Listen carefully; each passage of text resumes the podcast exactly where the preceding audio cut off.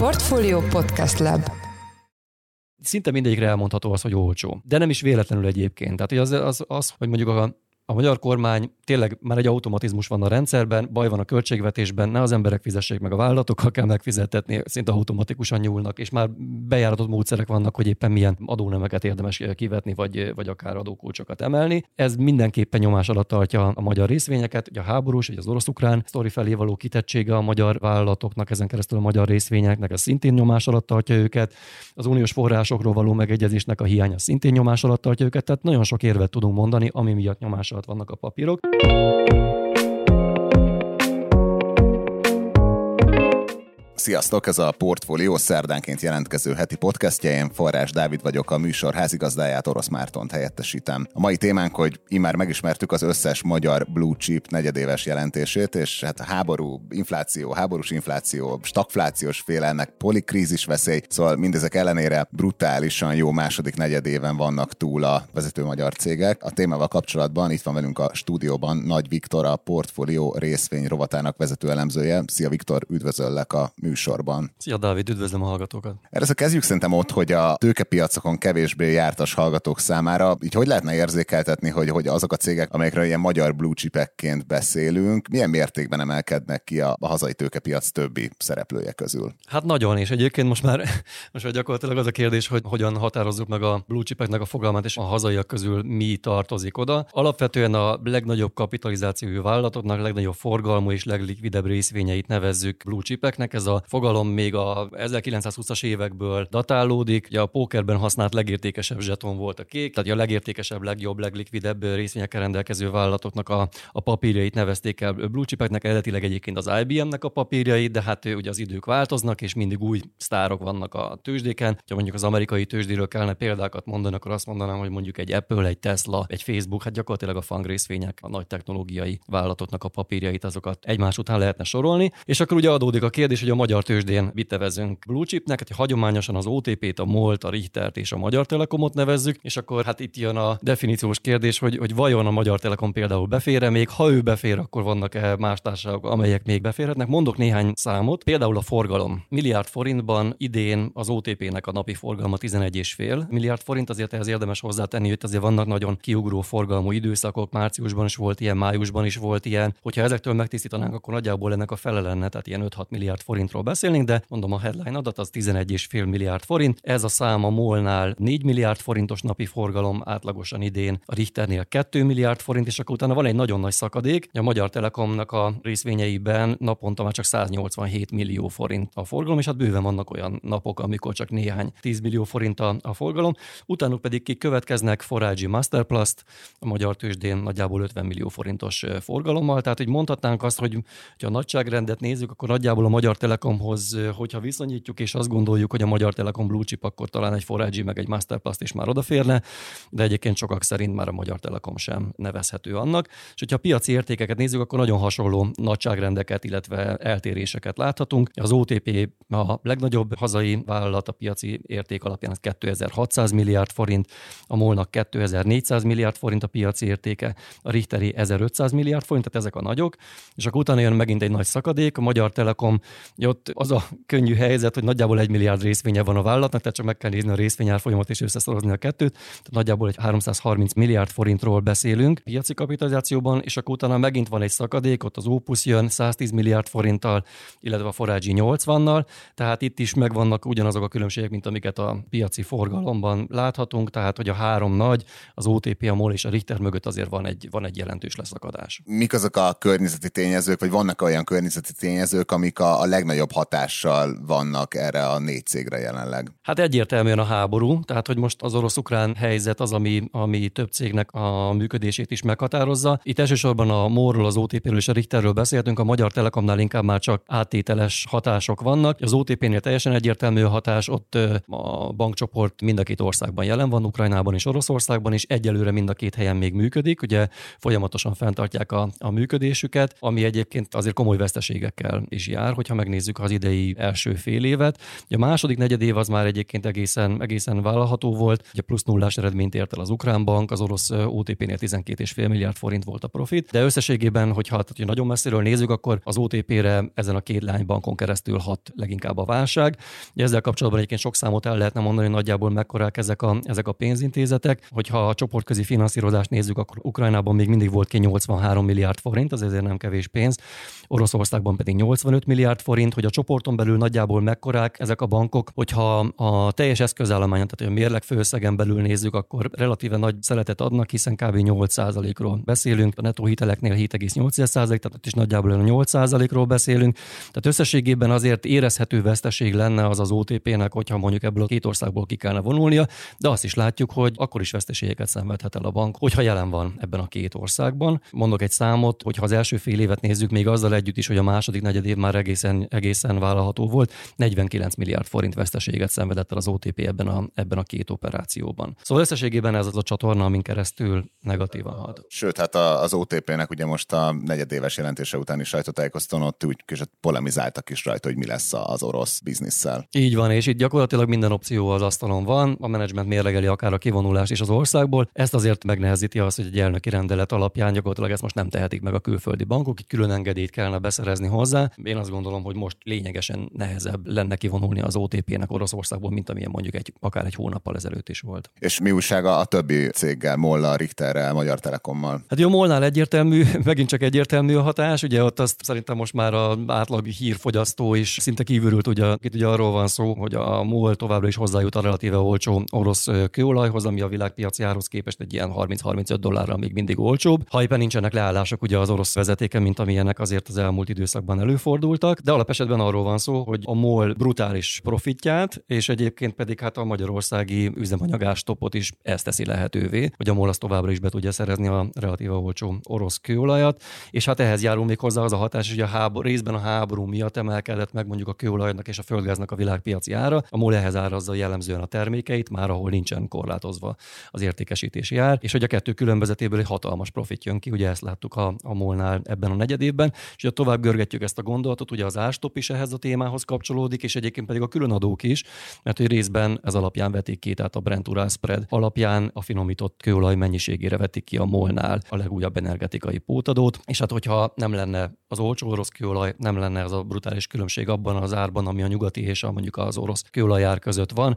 akkor ez a különadó sem lenne. Tehát ez mind-mind egy csomagban van, de hogyha ezt így kinettózzuk, akkor még mindig az látszik, hogy brutálisan sokat keres ezen az egészen a MOL. Most említetted a különadókat, ugye ez is akkor összeköti a, a négy nagy céget, az összes kapott egy ilyen nagy terhet a, a nyakába, de előbb még arról beszéljünk, hogy a, a Richternek és igazából a Magyar Telekomnak van-e bármi érintettsége a háborúval kapcsolatban. A Richternek egyértelműen. Az ukrán kitettség az relatíve kicsi másfél százalék a bevételekben, a gyógyszergyártás árbevételében, az orosz az viszont már fajsúlyosabb, 17 százalékról beszélünk, hogyha mondjuk az idei első fél évet nézzük, és hát hogyha megnézzük, hogy melyek a Richternek a legnagyobb piacai, hogyha mondjuk a, az európai piacokat külön-külön értelmezzük, akkor a legnagyobb piac egyértelműen az Egyesült Államok, és a második legfontosabb az már Oroszország. Tehát, hogyha így nézzük, akkor egyáltalán nem mindegy, hogy a Richter az maradhat-e az országban. Ugye ők egyelőre azzal védekeznek, hogy azok a készítmények, amiket ők forgalmaznak, azok mindenképpen fontosak ahhoz, hogy a mindennapi élet mondjuk működjön, betegeket el lehessen látni Oroszországban. Tehát ezek a készítmények, ezek továbbra is ott vannak a boltok piacain. Annyi csak, hogy a Richter az nem szállít már külföldi piacokról az orosz piacra készítményeket, nem a helyben állítják ezeket elő,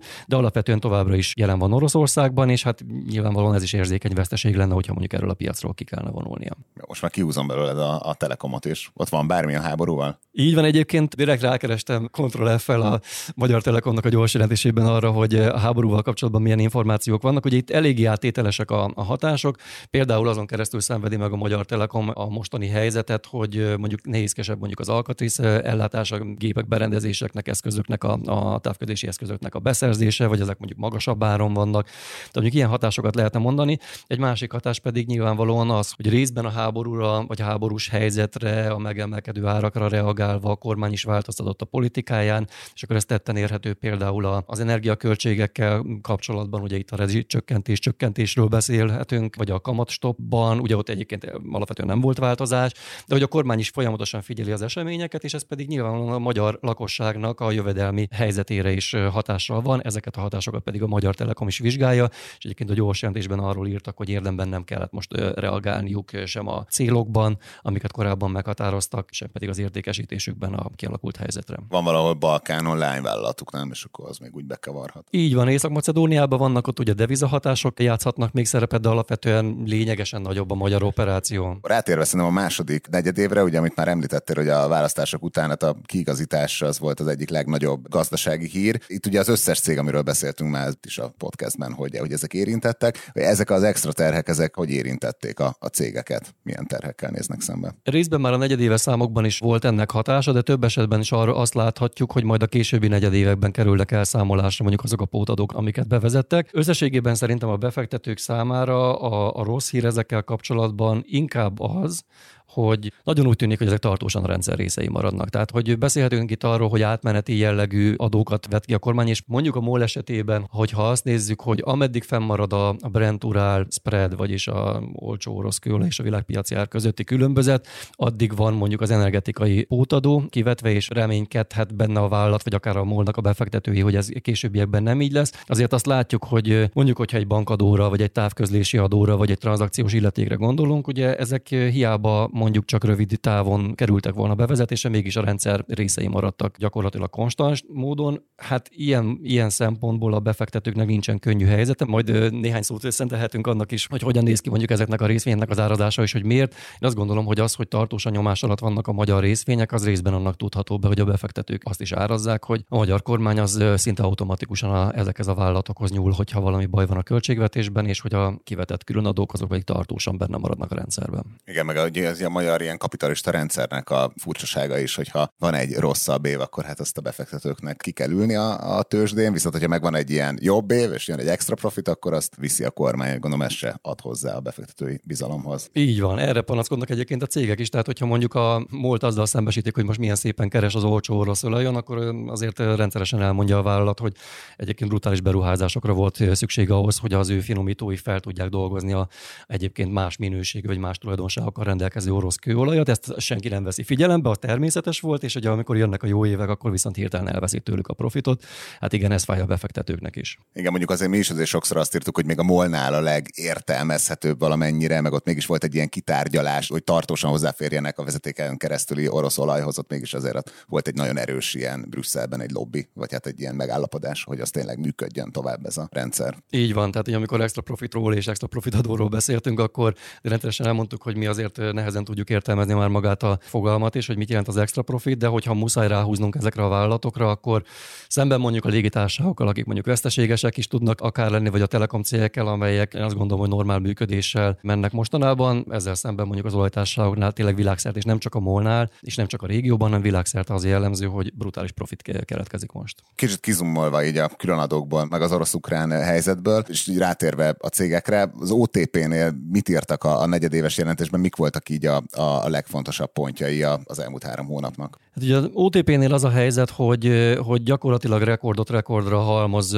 most már a bankcsoport, és a második negyed ebből szempontból sem volt kivétel. Gyakorlatilag, hogyha a kamatbevételt, a díj és jutalékbevételt, tehát ezen keresztül az összes bevételt, működési eredményt, vagy akár a korrigált adózott eredményt nézzük, akkor gyakorlatilag korábban soha nem látott számokat produkál most az OTP csoport. Tehát ezek mind, mind új rekordra mentek. Tényleg már azon viccelődünk itt, hogy a grafikonokat rendszeresen át kell skálázni, mert hogy már nem férnek rá ezek a számok egyébként is a molnál is nagyon hasonló a helyzet. És ugye az összképbe pedig azért alaposan belerondít az, hogy itt azért nagyon masszív különadó is elszámolásra került ebben a negyedében, illetve voltak extra tételek, például a Sperbankkal kapcsolatban felmerült költségek. Tehát nagyon sok extra tétel volt, ami lejjebb húzta a profitot, és hát így jött végül össze a 76 milliárd forint, ami nem tragikus egyáltalán, tehát ez egy kifejezetten jó érték, és hát lényegesen magasabb, mint amire az elemzők is számítottak. De hogyha azt nézzük, hogy egyébként az OTP OTP az gyakorlatilag békeidőben az egy ilyen 120-130 milliárd forintot negyedévente simán tudna csinálni, azért ahhoz képest lényegesen alacsonyabb ez a szám. És akkor hát majd biztos beszélünk arról, hogy az összesített profitja ennek a négy cégnek hogyan nézel ki, de hát még ezzel együtt is kijött az új rekord a négy cégnél. És a Molnál ott tulajdonképpen azon kívül, hogy tényleg hozzáférnek ugye az olcsó oroszolajhoz, illetve hát nyilván a hatósági árak meg a, a másik irányból hatnak a, a könyveikre, ott volt bármilyen nagyobb sztori? Hát gyakorlatilag ez a sztori, tehát ott két fontos részlege van a vállalatnak, és az upstream és a downstream. Békeidőben azt mondhatjuk el, hogy nagyjából kiegészítik ezek egymást, mert amikor az egyiknek jól megy, akkor a másiknak kevésbé. Most pedig arról beszélünk, hogy mind a kettő brutálisan jól teljesít.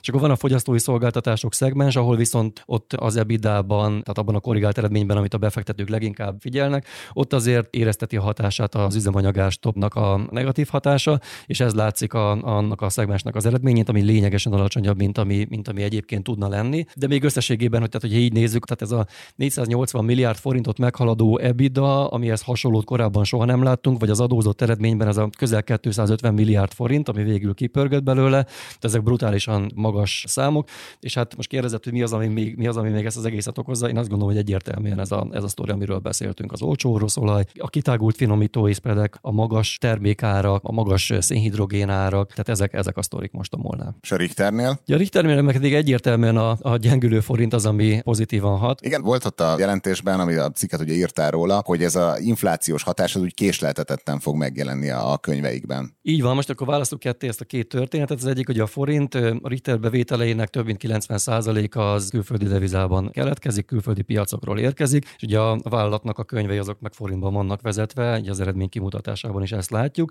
Tehát, hogyha gyengébb a forint, akkor ezek forintban kifejezve ezek a bevételek magasabb összeget adnak. Tehát ez egy, egyrészt egy pozitív hatás, és akkor egy másik, amit te is mondasz, Oroszországban is ezt csinálták egyébként. Tehát most egy olyan piacról beszélünk, ami elvileg gyengén kellene, hogy muzsikáljon, viszont azért ott ilyen előrehozott vásárlások is voltak a lakosság részéről, ugye sokan felhalmoztak készleteket, arra készülnek, hogy jönnek majd rosszabb idők, amikor nem érhetők el ezek a készítmények, stb. Tehát extra hatások is vannak de összességében még mindig arról beszélünk, hogy, hogy nagyon jól alakul az értékesítés, relatíve magas szinten stabilizálódott, és egyébként még árat is tudott emelni a vállalat. Ugye az első negyed év végén emelték, ennek a hatása az már a második negyed évben érezhető volt, és egyébként más piacokon is ez a jellemző, tehát a fogyasztók valamilyen szinten elfogadják az áremelkedést, és hogyha a volumenek azok rendben vannak, akkor látszik, hogy a Richternél is egy új rekord profit tud kijönni.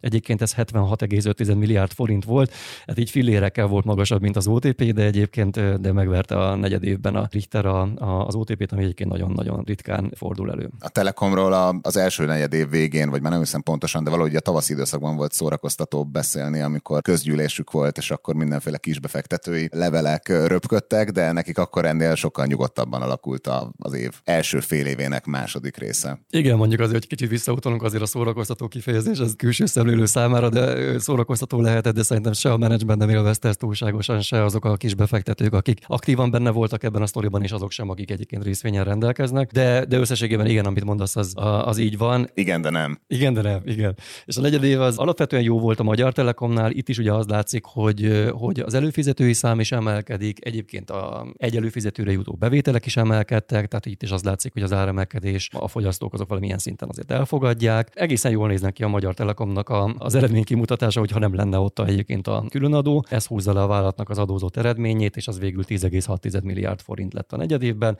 Ez sem drámai, de összességében lényegesen többet tudna a Magyar Telekom, hogyha ennyi szektoriális különadó nem terhelné és akkor így egybe vagy globálisan egyáltalán, ugye ezt már te is így pedzegetted, hogy most akkor mi számít blue chipnek, miről lehet így beszélni, de hogyha egyrészt globálisan nézzük ezt a négy céget, akkor tényleg milyen volt a, a, a negyed évük? Alapvetően az adta az ötletet egy ilyen agregált kimutatásnak az elkészítéséhez, hogy, hogy rekord profitot ért el a MOL és a Richter is, és akkor gondoltam nézzük meg azt, hogy akkor a négy blue chipet összeadjuk, akkor abból mi jön ki. És hát egyébként az jött ki, amire számítottunk is, hogy rekord lett a, a négy nagyvállalatnak a, az összesített profitja is, még úgy is, hogy az OTP most nem volt kiemelkedő. Tehát, hogyha még az is egy ilyen 120-130 milliárd forintot tudott volna, az még egy ilyen, nem tudom, egy ilyen 50-60 milliárd forinttal még magasabb lehetett volna, mint a mostani, akkor egész közel kerültünk volna az 500 milliárd forinthoz.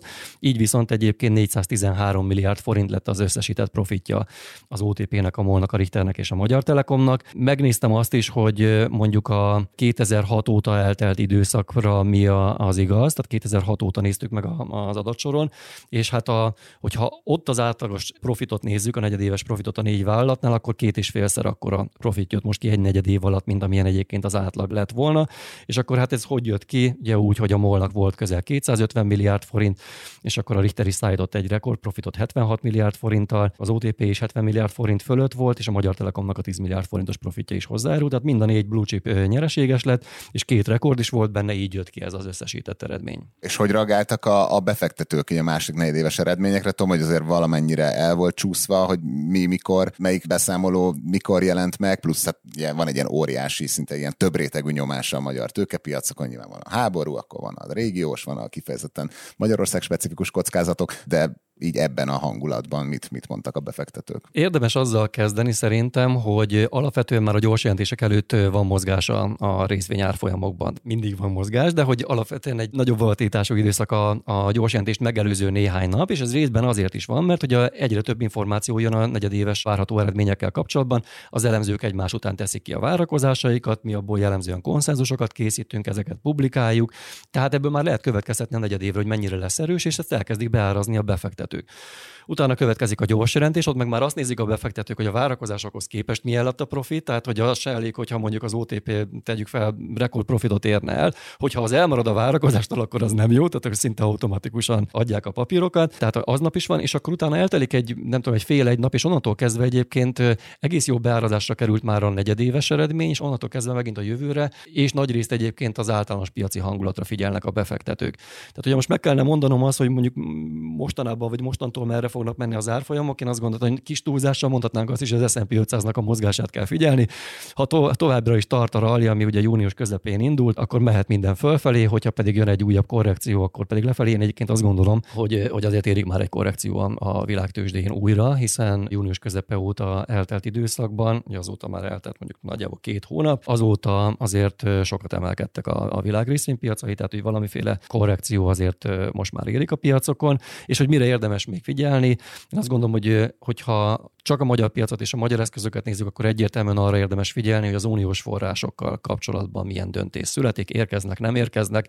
Ez most azért egy nagy nyomás a, a magyar tőzsdén amennyiben sikerülne megállapodni. Én azt gondolom, hogy a magyar eszközökben egy jelentősebb átárazódás, egy, egy felértékelődés következhetne, és itt nem csak a magyar részvényekre gondolok, hanem akár a forintra is, tehát itt egy jelentős elmozdulás jöhetne, és hát nyilvánvalóan a háború az, ami még egy, egy fontos téma, hogy mondjuk a MOL az meddig jut még hozzá az olcsó orosz kőolajhoz, az OTP mekkora veszteségeket szenved el Oroszországban, Ukrajnában, és mondjuk ki kell vonulni ezekből az országokból, és az mekkora veszteséggel járna. A Richter maradhat-e még az orosz piacon? Tehát ezek mind, mind fontos kérdések hírek, napról napra érkeznek ezzel kapcsolatban a hírek. Igen, jó, hogy már említetted az S&P-t, mert ugye viszonylag friss hír, hogy pénteken ugye lerontották Magyarország adósságbesorolásának a kilátásait, ugye megtartva a két fokozattal a befektetésre ajánlott kategória fölötti státuszunkat, de ez, ez milyen hatással lehet a, a magyar blue chipekre, tehát nem tudom, nőhetnek a finanszírozási költségeik, vagy, vagy alapvetően egy ilyen kilátás, rontás az ország szempontjából, most itt kifejezetten az ország kockázatra gondolok, hogy ez, ez, így, ez így lehet rájuk valamilyen hatással. Hát a részvényárfolyamok alakulásából azért elég jól meg lehet mondani azt, hogy milyen a hatás. Egyelőre mérsékelt. Én azt látom, hogy inkább a forintban volt egy jelentősebb elmozdulás, ugye ott már egészen közel kerültünk a 390-es szinthez, és most aztán újra inkább 400 forintról beszélünk. Tehát ott azért egy egész gyors beárazása történt ennek a, ennek a pénteki eseménynek. A részvénypiacon viszont sokkal mérsékelte volt a hatása, én azt gondolom, hogy a vállalatokra is mérsékelte a hatása. És akkor jön az örök kérdésem, hogy aki mondjuk most gondolkodik azon, hogy jelentősebb pénzt tesz a, a tőkepiacba, ott milyen kockázatokat értékeljen a magyar papírokkal kapcsolatban, és hogy akkor most kezdje kezdjen el magyar blue chipeket vásárolni. Hát szerintem azt elmondhatjuk összességében, hogy nem magas árfolyamon fog vásárolni az, aki most vásárol. Most mondok néhány példát, az OTP csak idén 45%-ot esett, a Magyar Telekom 22%-kal került lejjebb a Richter héttel, és akkor van egy kivétel, hogy a MOL, ami 15%-ot emelkedett idén. Tudjuk az okokat, ugye elég sok mindent említettünk már itt a beszélgetésben, de hogy összességében egyébként a történelmi csúcsoktól, vagy a korábbi lokális csúcsoktól azért jóval lejjebb vannak most ezek a, ezek a részvények,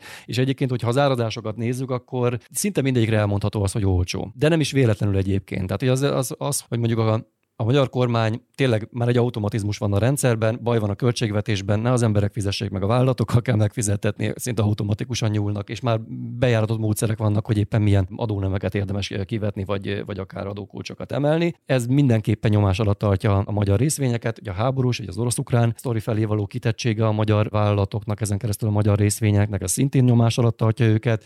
Az uniós forrásokról való megegyezésnek a hiánya szintén nyomás alatt tartja őket, tehát nagyon sok érvet tudunk mondani, ami miatt nyomás alatt vannak a papírok. De akkor most mondok egy példát arra, hogy mit nevezünk olcsónak. Az OTP esetében megnéztem, hogy mik a legfrissebb várakozások, elemzői várakozások, és a konszenzus az hogyan néz ki. Tehát van egy átmeneti évünk az elemzők várakozása alapján, ez a 2022 ez gyenge lesz. Ugye láttuk azt, hogy az első negyedévben még egy OTP csoport is veszteséges tudott lenni, ami nagyon-nagyon ritkán fordul elő a, a bankcsoporttal. De hogy az átmeneti 2022 után mi jön, 2023-ra már 1600 forintos egy részvényre jutó eredményt várnak az elemzők, 2024-re pedig már 2000 forintost. Hogyha megnézzük, nagyjából 9000 forint most az OTP-nek az árfolyama, hogyha ezt leosztjuk, akkor 5,6, illetve 4,5-ös pépere ráta adódik, és hát hogyha így nézzük, ez, ez extrém olcsó. Tehát, hogyha tényleg elhisszük azt, hogy a 2022 csak egy átmeneti rossz év, és innen már csak jobb jön, és egy év felpattanást látunk majd az OTP profitjában, akkor, akkor csukott szemes vételről beszélünk, hiszen 4-es, 5-ös pépere rátán forognak a részvények. Köszönjük szépen az elemzésedet, köszönjük, hogy itt voltál a műsorban. Én is köszönöm, sziasztok!